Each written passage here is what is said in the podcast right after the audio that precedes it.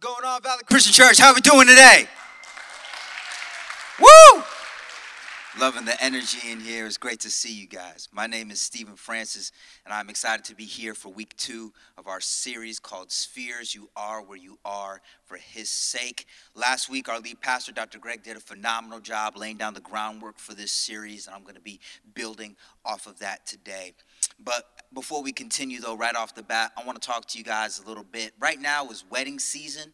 Uh, many of you guys have attended weddings in the past uh, couple of months. You, maybe you're going to attend one soon. And even if you haven't been to one this year, a lot of you guys have either been married, you've been in somebody's marriage, or you, you visited somebody's wedding, excuse me. And, and here's the deal I was blessed and fortunate enough. I actually had the privilege to do two weddings last week of two people, of two couples that were in the life of our church. Super blessed about that. Super grateful for those couples. And one of the things about weddings that I enjoy is not just the ceremony itself, but I also enjoy just the funny wedding stories that come about. And many of you guys have experienced crazy wedding stories. Three stories come to mind uh, one story of someone that I knew. They were at a wedding where it was a it was a Hispanic Catholic wedding, and the wife that was excuse me the bride that was getting married she had false front teeth. And they decided to do communion for this wedding. And as she drank out of the goblet, goblet of wine, her front teeth came out into the communion cup. It was disgusting. Another wedding story that I remember hearing was someone where they were at a wedding where they decided that they were going to release doves, which I think is a terrible idea. No shade to anybody that's done that. That's cool. I just personally don't like animals in closed quarters. But either way, this person, uh, this couple rather, they had two doves that they were going to release to the audience as a way of signifying their marriage together, their unity together. And the guy, the groom, was so nervous, he squeezed the bird till I think he like killed it in his arms so when it came time to release the bird, he throws it in the air and it comes straight back down. It was horrible. Last wedding story that I'll tell you this one was one that I was at. One wedding, uh, one common thing about weddings that people like to do is they like to do unity candles. And I think unity candles are a beautiful thing if that's what you want to do. But I'll never forget, I was at my friend's wedding and he was getting married to his beautiful bride. And as they were lighting the unity candle in an indoor church wedding, they light the unity candle and then somehow the light just goes out, like it just blows out, leading everyone to believe that God was not in favor of this marriage so maybe we should not be as in support of it the way that we should. But here's the deal. Um, the thing about all of this is, I, I enjoy wedding stories and I think they can teach us a lot and it could be funny. But one particular wedding story comes to mind, and this one actually isn't really a wedding story, but it's one I think is worth telling. Some of you guys have been influenced by this story, and this is why I want to share it.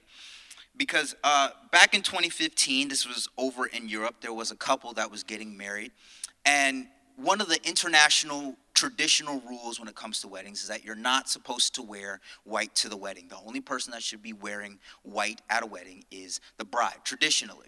This was one of those weddings. And the mother of the bride was looking for an outfit to wear to her daughter's wedding. And she goes into the store and she finds this dress that she thinks will be perfect for the wedding. But to be sure, she takes a picture of it and she sends it to her daughter.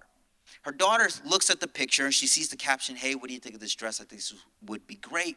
And the daughter replies back to the mom, furious because she's like, Why in the world would you wear this dress? You know, you're not supposed to be wearing white to a wedding, and this dress is white and gold. You're not supposed to be wearing white. To which the mother was like, What in the world are you talking about? This dress is not white and gold, this dress is black and blue. This was the conversation that sparked the phenomenon known as the dress. We have a picture of it right here. This was all due to a wedding. Now, real quick, just by show of hands, how many people actually do see white and gold when they look at this dress? All right, a good portion of people in here, actually.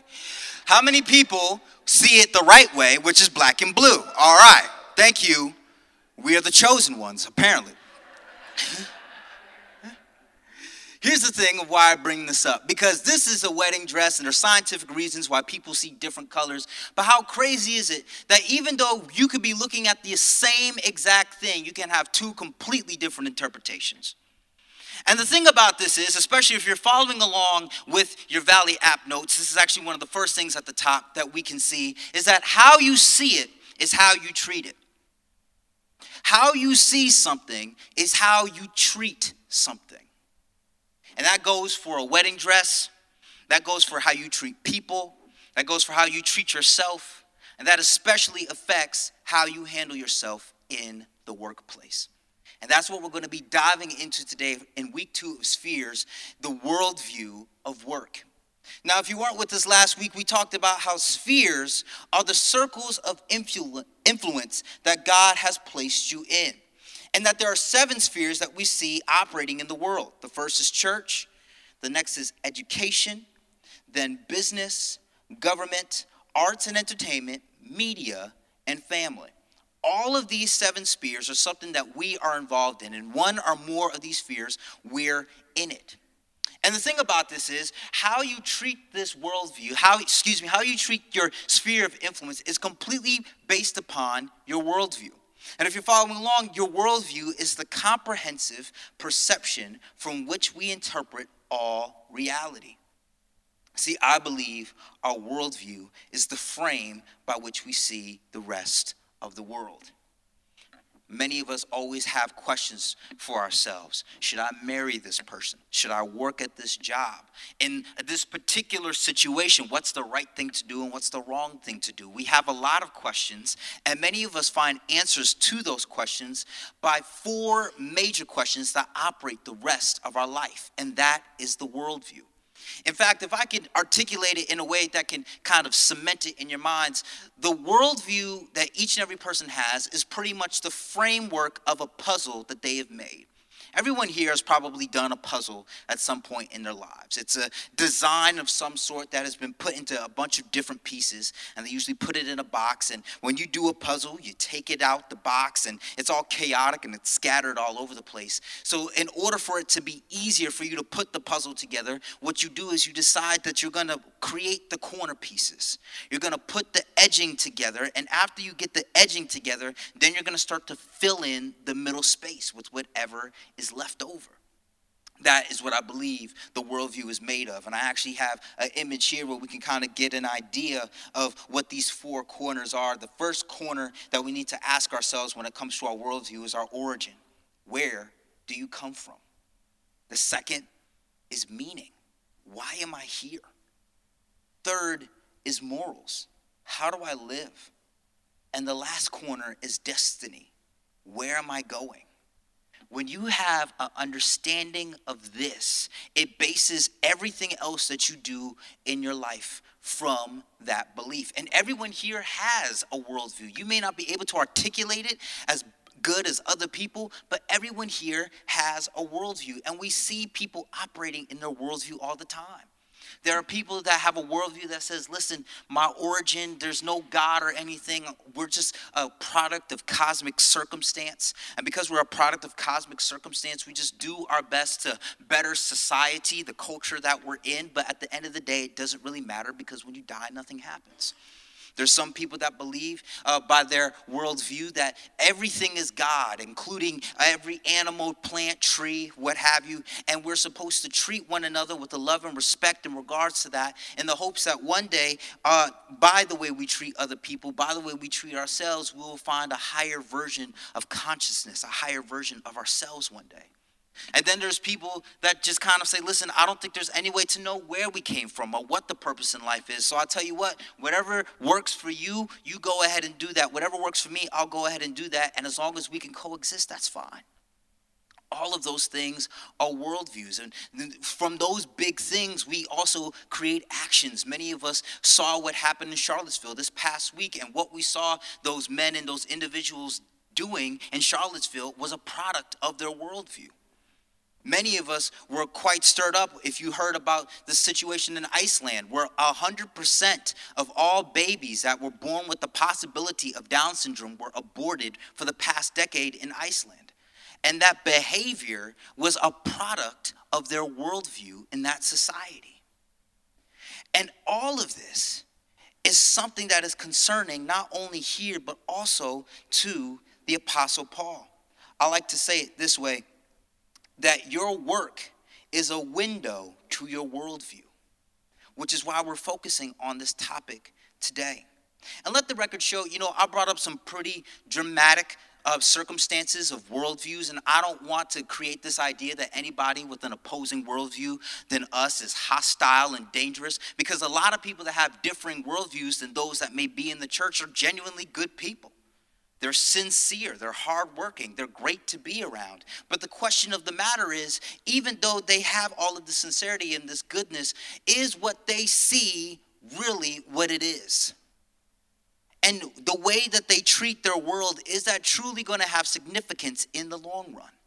This was the situation that the Apostle Paul was dealing with in Acts 17. If you're following along with your Valley apps or if you're following along with your Bible, turn with me to Acts 17. In Acts 17, we see the Apostle Paul. And for anyone that's not familiar with the Apostle Paul, the Apostle Paul, whose original name was Saul, his worldview was that Christians were bad, and he spent majority of his time killing Christians, getting Christians imprisoned. But then eventually he has a revelation from Jesus that lets him see that no, Christianity is truly the way, and he becomes an apostle.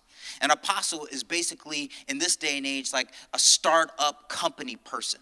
He went from town to town in his area, country to country, trying to start up new churches, new believers, and that was his mission from there on out. So in Acts 17, he's on his third tour of trying to start up new churches, and he's on the run because Christianity is getting attacked in all different type of sides. But he ends up in Athens where he's waiting for some of his friends to come along and join him as he continues his work. And in Acts, we see this in Acts 17, verse 16.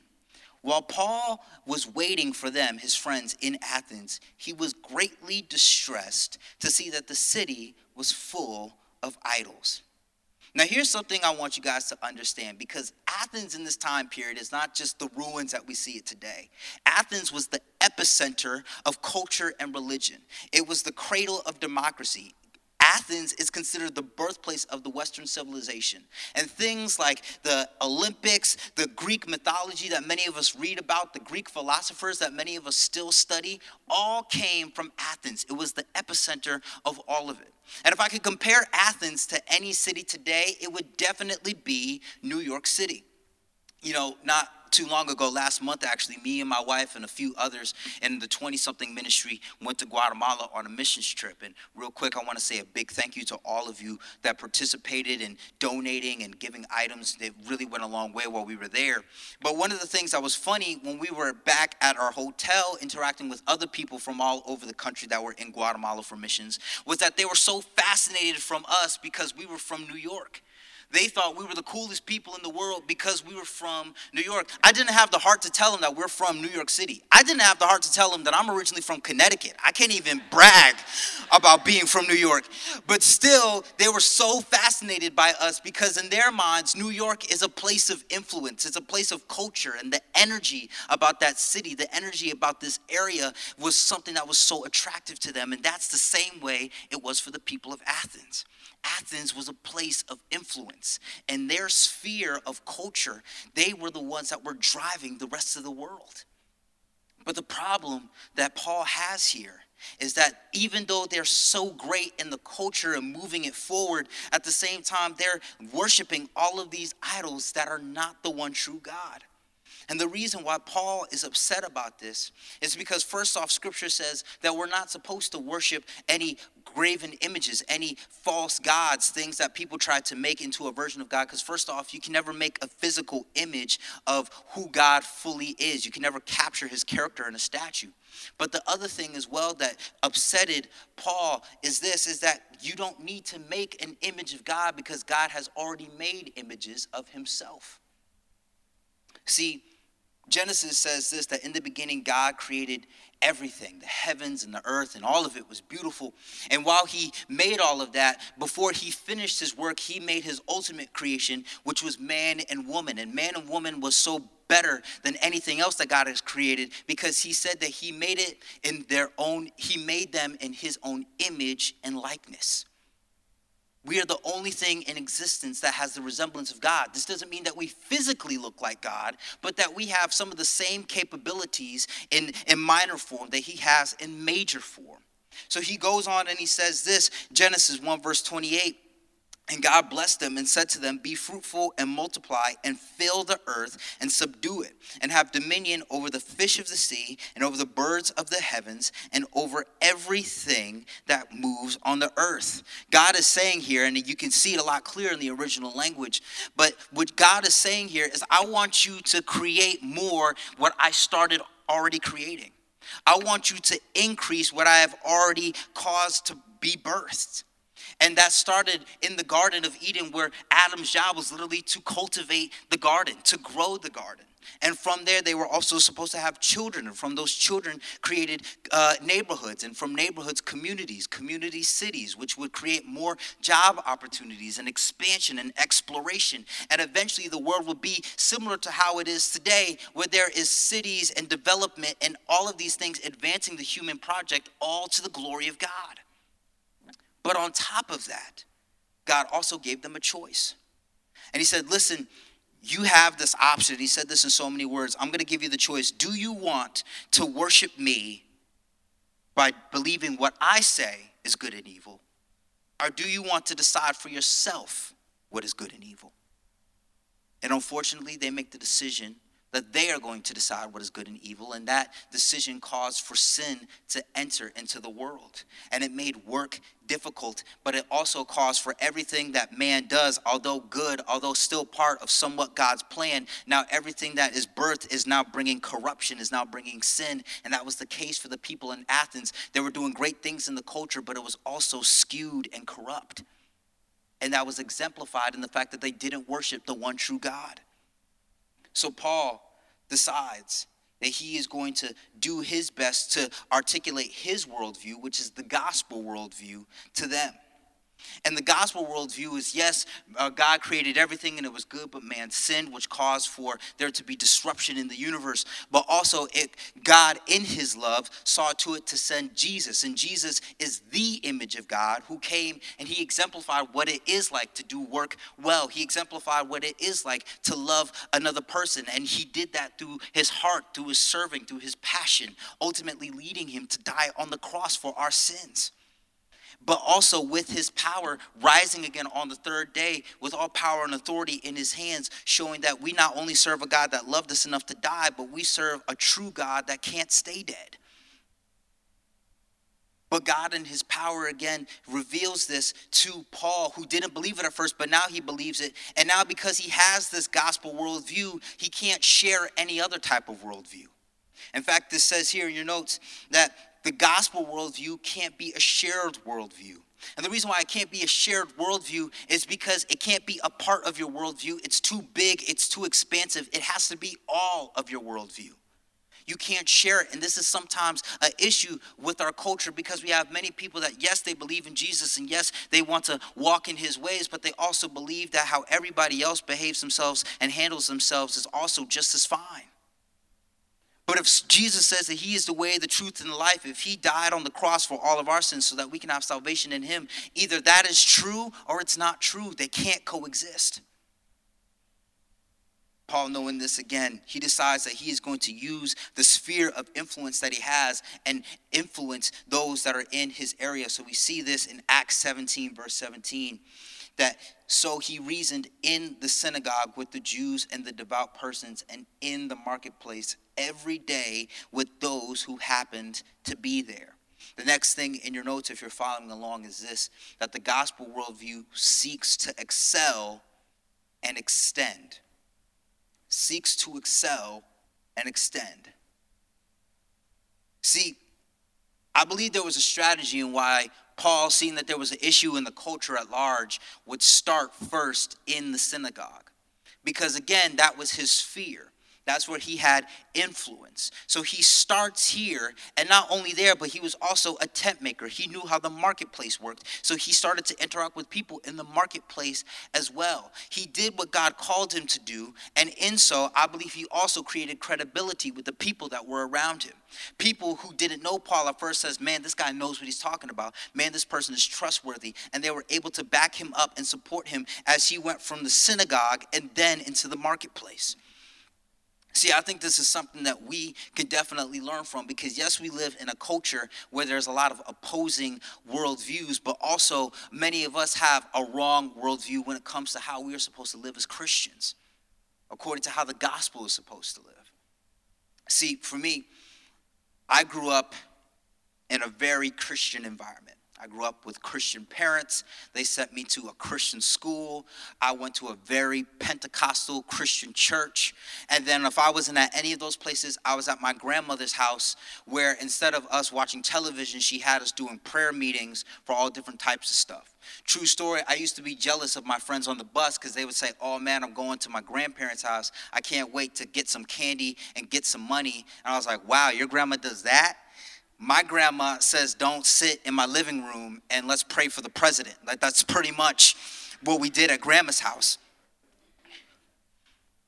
And while we were doing that while i was in that environment i always used to see different people that behaved and treated those that were different than them in different ways. And i usually saw two vehicles that they did it or a mixture of the two Sometimes they would try to reach out to people, but they were trying to do it in a way that was mediocre. They were trying to do it in a way that was kind of like, uh, well, this is good enough. You know, the gospel and the Holy Spirit will take care of the rest. We're going to try to reach people by doing these mediocre things. And then there was also people that said, you know what? I don't think we could really save the world. What I'm going to do, I'm going to separate what is sacred and what is secular, and I'm going to stay away from the secular as best as possible. I remember when I was in high school, I walked up to a friend of mine at the lockers and I was like, yo, man, have you heard this new song from the Black Eyed Peas called Let's Get It Started? Like, that is my jam, bro. Like, you got to listen to that. And my friend was like, mm, I don't listen to secular music, and neither should you. Judgy eyes and all walked off. I remember when I was also the captain of my bowling team. And yes, I said that. I was the captain of my bowling team, all right? We could talk about this later. But nevertheless, as I was the captain, we won that year, just so you know. As, as, I was the captain of my bowling team, my Christian bowling team, I said, you know what our name should be? We should be the Ballers. Because, you know, a bowling ball, right? Super corny, nevertheless. But I literally had people come up to me I was like, that's a really secular name, Stephen. The Ballers? What about holy rollers? I think that's just as fun. I was like, oh my goodness, I can't stand the, the, the, the corniness that's happening here. It's already bad enough that I am the captain of this bowling team. Nevertheless, we have to add a corny name too. Here's the deal, you know, as I'm talking about this, I saw this video the other day that I thought perfectly captures what it is that I'm trying to articulate, where people are trying to stay so sacred that they make themselves off from the secular. So, just real quick for a minute, let's watch this video together. Do you love Uber but always worried about the topics your driver may bring up? Enjoy the rides but not that crazy about the music selection? Introducing Uber Christian where custom dash cameras carefully monitor drivers to make sure they'll never swear, and radio filters ensure that K Love is streaming at all times. With Uber Christian, you can now enjoy like minded conversations with drivers who also prefer Fox News over CNN. And with complimentary water and breath mints, we'll make sure you travel feeling refreshed and uplifted. And your safety is always guaranteed as each ride includes prayer for traveling mercies and a hedge of protection. Believe in predestination? No seatbelt required. At Uber Christian, our custom maps will even prompt detours to avoid potentially tempting situations like bars, nightclubs, and women jogging in yoga pants. Upon arrival, each driver will send you off with a side hug of encouragement, then rate your driver based on fruits of the Spirit. Finally, for the believer who doesn't want to be in the world or of it, Uber Christian. Love your ride? You can even tip your driver with an inspirational Bible verse. So live your best life now with Uber Christian. Also available, Uber Catholic and coming soon to select markets, Uber Mormon. It's funny, but truth be told, there are honestly people that really live their lives in that way, where they believe that that's the safest thing to do. And here's the problem with that. When you have a worldview that says that I'm going to do everything that I can to avoid people that don't believe in the God that I believe in, what you're saying in so many words is, yes, I have found God, but He doesn't care about you. when we try to reach out for people where we want to have them come to know God, but we don't operate in excellence, it doesn't work because why should we believe your God is great if He doesn't drive greatness in yourself? One of the things I love about this church, not to brag, but what are the things I love about this church? We're not a perfect church. We we have things that we have to work through, but nevertheless, what I love is that we decide that we're going to do everything that we can to reach the unchurched person. We're going to operate in excellence in the way we do worship, in the way we preach, in the way we handle our kids' ministry, because we don't want people to think that our God is a God of mediocrity, but that our God is great. He does great things, and He wants to do great things in us. And that the person that doesn't have that great of a life, for the person that struggles, that they can know that there is a God that's great enough to deliver them from addiction, to fix their marriage, to help them with their children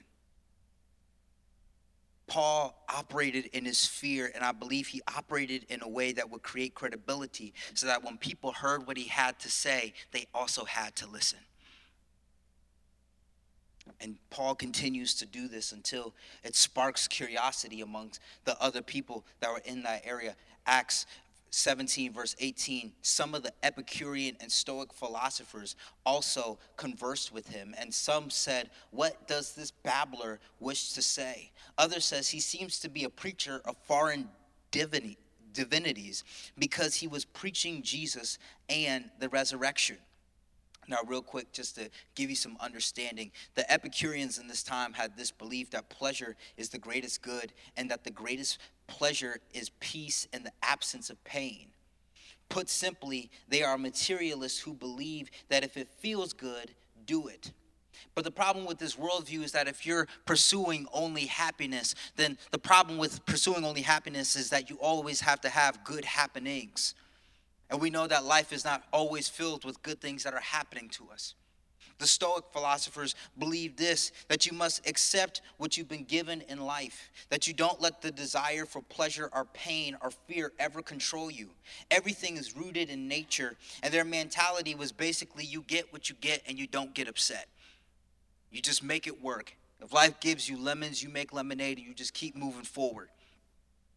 Truth be told, what blows my mind is that this philosophy of thought is still around today different versions, different variations of it still exists today. And the other thing about this is that as Paul was excelling and also extending the word of God in his sphere, he started to interact with these people, these philosophers who, by definition of the spheres, would have been in the same sphere, in the sphere of church and religion. So they start to make fun of him. And the reason why they were confused by this, and this is just a quick little add on because, you know, I study the Bible. The reason why they were so confused by what Paul was saying is because the word resurrection here in, in the original language meant anastasis. And they thought anastasis was a Greek goddess. So literally, they would hear Paul. It's like, listen, everybody, Jesus loves you. Jesus died for you, and anastasis from the grave. And they were like, bro, what? Like, what are you talking about? Like, I'm confused and they ridiculed him for that. But then not only did they ridicule them ridicule Paul for that, but then they also said, "We want to know more about what it is that you have to say. We want to understand where it is that you're coming from." We see this, and they took him, verses 19 to 21, and they took him and brought him to the Areopagus, saying, May we know what this new teaching is that you are presenting, for you bring some strange things to our ears. We wish to know, therefore, what these things mean. Now, all the Athenians and the foreigners who lived there would spend their time in nothing except telling or hearing something new. Paul excelled so far in his sphere, and even though people didn't understand it and they ridiculed it, it caused him to have a venue in the one area where his view, his worldview, could be communicated most clearly amongst those that were curious.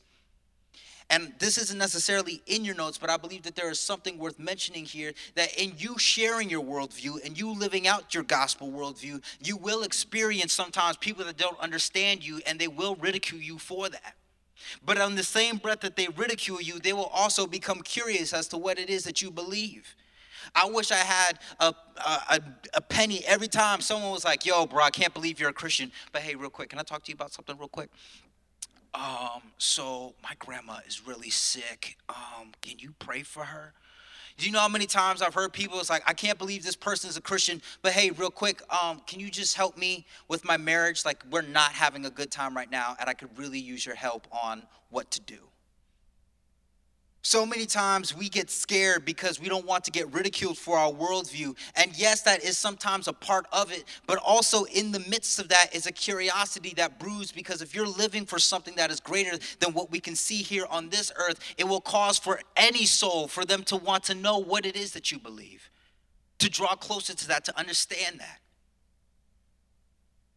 So I won't go into all the verses, but Paul then preaches his worldview everything that I mentioned before, the four big corner questions. He answers all of this in, in, in the Areopagus where they were listening to him.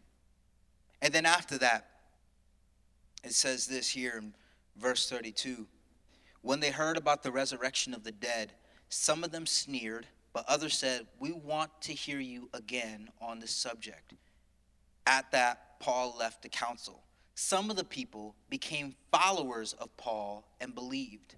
Among them was Dionysus, a member of the Areopagus, also a woman named Damaris, and a number of others. This next point here is that the gospel worldview should make us a flashlight to the sun's light. I don't think that there is a misinterpretation here when we see this verse that they became followers of Paul instead of followers of Jesus. I believe before they ever made the step of becoming followers of Jesus, they decided that, you know what, I really like Paul. I want to get to know him more. I want to see what he's about. I believe that in each and every one of our lives, there are people that we're trying to impact, there are people that we're trying to influence. And before we can ever get them to church, before we can ever get them to hear a message from someone up here on this stage, they will hear you.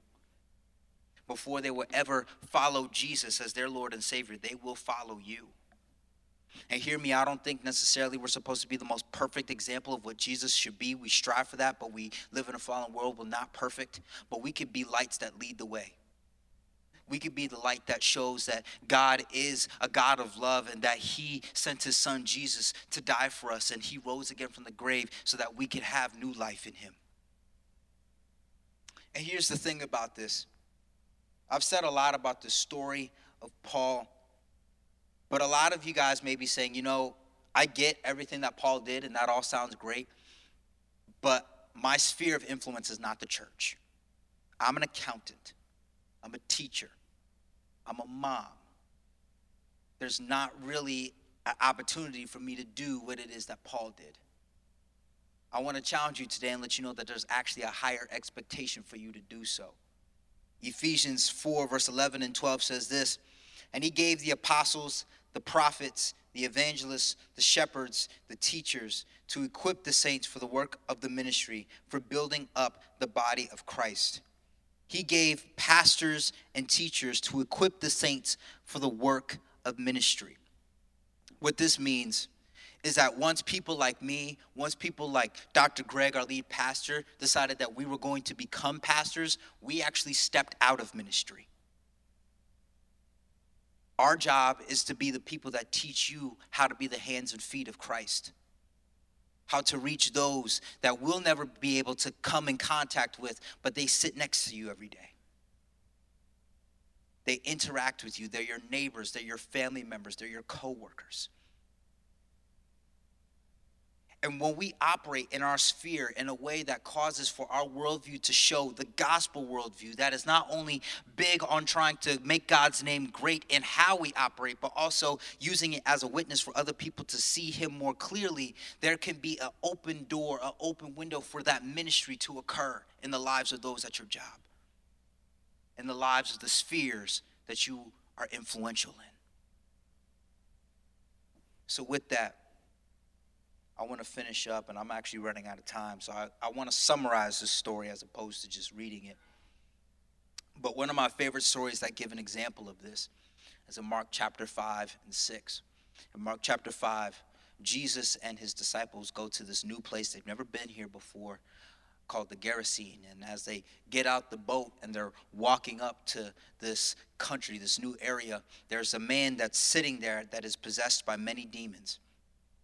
So terrifying to the rest of the community that he's literally locked up in chains here in this isolated place.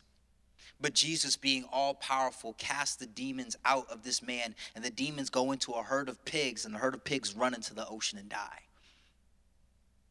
Understandably so, this freaks the people out. So they all come into a crowd, a herd, and they tell Jesus, Jesus, you need to leave. We don't want you here. This is disrupting. This is disturbing. You have to go. And Jesus, being the gentleman that he is, decides to leave. But while Jesus is exiting out with the disciples, getting back on the boat to go back to where they were originally from, the man that was freed from the demons runs up to Jesus. Like, Jesus, listen, can I come with you? Jesus, I want to be a part of your ministry. Can I, can I be a part of this? Jesus says this, and I'll read this verse, Mark chapter 19 and 20. And he did not permit him, but said to him, Go home to your friends and tell them how much the Lord has done for you and how he has had mercy on you. And he went away and began to proclaim in the Decapolis how much Jesus had done for him, and everyone marveled. In Mark chapter 6, at the end of the chapter, you see Jesus and the disciples going back to this place. And the first time they went, they were ended up getting kicked out by the individuals that were there. But this is time when they found out Jesus was coming, they brought everyone that was sick. They showed up in herds ready to hear his teaching. And this happened not because of what Jesus necessarily did, but what Jesus did through this one individual. And this one individual used the sphere that he was in in order to influence other people to come find Jesus for themselves. I believe God wants to do the same thing in each and every one of you today in your spheres of influence. The question is do you have the worldview to understand that where God has placed you to work is for his expansion in the kingdom? And I think that there's a few ways that we can kind of get an understanding of where we're at with this. And I think the first thing that we can do is that we need to know your worldview. Take the time to answer those four big questions. Where did you come from? Why are you here? What should you be doing? Where are you going? Things to understand. The second thing that we need to do is once we see that, and many people in here who are churched, have grown up in church, you believe you have a gospel worldview. Well, now we also have to question your work by your worldview. And in your Valley app notes, there should be a bunch of questions that you should be able to ask yourself later on. And I highly recommend you do this in your own time through devotions or some other means where you can say, okay, this is what God says is supposed to be right. But at the same time, where am I compromising? Where am I trying to fit in two different type of worldviews in my life at my workplace? And the third thing that we can do is that we work through our worldviews. And I believe that this comes from excelling at your job, being somebody that when people hear that you're a Christian, they're saying, man, Christians are the hardest working people I know. Christians are the most sincerest people I know. Where you decide that you serve others in your job, it could be so easy in certain environments to just kind of become like a like a horse with blinders on. You're just doing what you got to do and moving forward. But sometimes what it could do for someone just to be like, hey man, how are you doing today? Is there anything you need prayer for? How's your how's your family doing? Is there anything I could do to help them out? Serving and loving those that are in difficult situations, sometimes just showing that you someone cares other than what they're used to. And last but not least, seeking the opportunity to share your faith with them. Yes, invite them to church. Yes, ask them to you to come to the events that we have and praise God for that, but also just being willing to say, "Listen, man, I don't know if you go to church or not. I don't know if you believe in God or not. But real quick, I just want to tell you what Jesus did in my life, what Jesus did in my marriage, what Jesus did for my kids. And watching the power of God move in that way through the power of your testimony, through the power of you sharing the gospel in action. And you know, we're going to be diving into a lot of things like this and getting very nitty gritty in our Connexus conference. And we really invite you to be a part of that. We really want you to join in that and learn more about things like worldview of work and other things. But for right now, I would love it if we could all just pray together. And in this prayer, I want to pray for all of the people in here that are in the workplace and where you work is hard. You know people don't believe in Jesus. You know people don't really care about that. You're just trying to get your check and move out. But I want to let you know that the gospel worldview says that God, in His power and His ordination, made sure that you were in the right place at the right time to influence somebody there. And for you to have a worldview today that says, you know what, if God is so big, if God is so great, then I can trust Him with where He's placed me. I can trust Him to give me the words to say to that individual that I know needs to hear the gospel. And then uh, after I pray that prayer, I want to pray for any person in here that maybe you're saying, you know what? Maybe I need Jesus in my life. Maybe I need to live according to this worldview because clearly it's something bigger, more grand, and expansive than anything that I'm doing with my life. I want to trust in Him, I want to have what He has. But first, I want to pray for all of you right here in the workplace, the, my believers in here. God, I thank you for each and every individual. I thank you for the way, Lord, that you have loved us, for the way that you have exemplified this. And Father, I thank you for the calling of work that you've placed on our lives, the sphere of influence that we have in our lives in order to, to build and expand the kingdom of God. And God, we ask, Lord, sincerely, Lord, that you give us the same heart that you had to serve others. That you give us the same heart that you had to love those, Lord Jesus, that sometimes make it very difficult to do so. That you give us the ability to excel at our job and through our excelling, through the excellence that we try to put into our work, that we also try to extend, Lord, your word and we say, I am good at my job because God is good to me. Always. Give us the boldness, give us the strength to do so. And again, for anybody in here who has not received Jesus Christ as your personal Lord and Savior, I want to extend an invitation to you right now for you to come to know this great and awesome God, the good, good Father that we sing so much about. Scripture says that if we believe in our hearts that Jesus is Lord, and, and, if we also declare that He is Lord and that He died on the cross for our sins and rose again from the dead, we will be saved. And I want to extend that to you today. And there's no magic words to this, but I do want to say these words. And if you want to receive Jesus today, I want you to repeat these words after me Dear Jesus, thank you for your love. Thank you for this moment. God, I ask that you come into my life. God, I ask that you help me to see things the way that you see them. I confess that Jesus is Lord and that He died on the cross for my sins. Will let my life be a better life because of this moment, because of you. In Jesus' name, amen. If you prayed that prayer of faith right Thank you for listening to audio from Valley Christian Church located in Hopewell Junction, New York. Please visit us online at valleychristianchurch.net for more information. Thank you.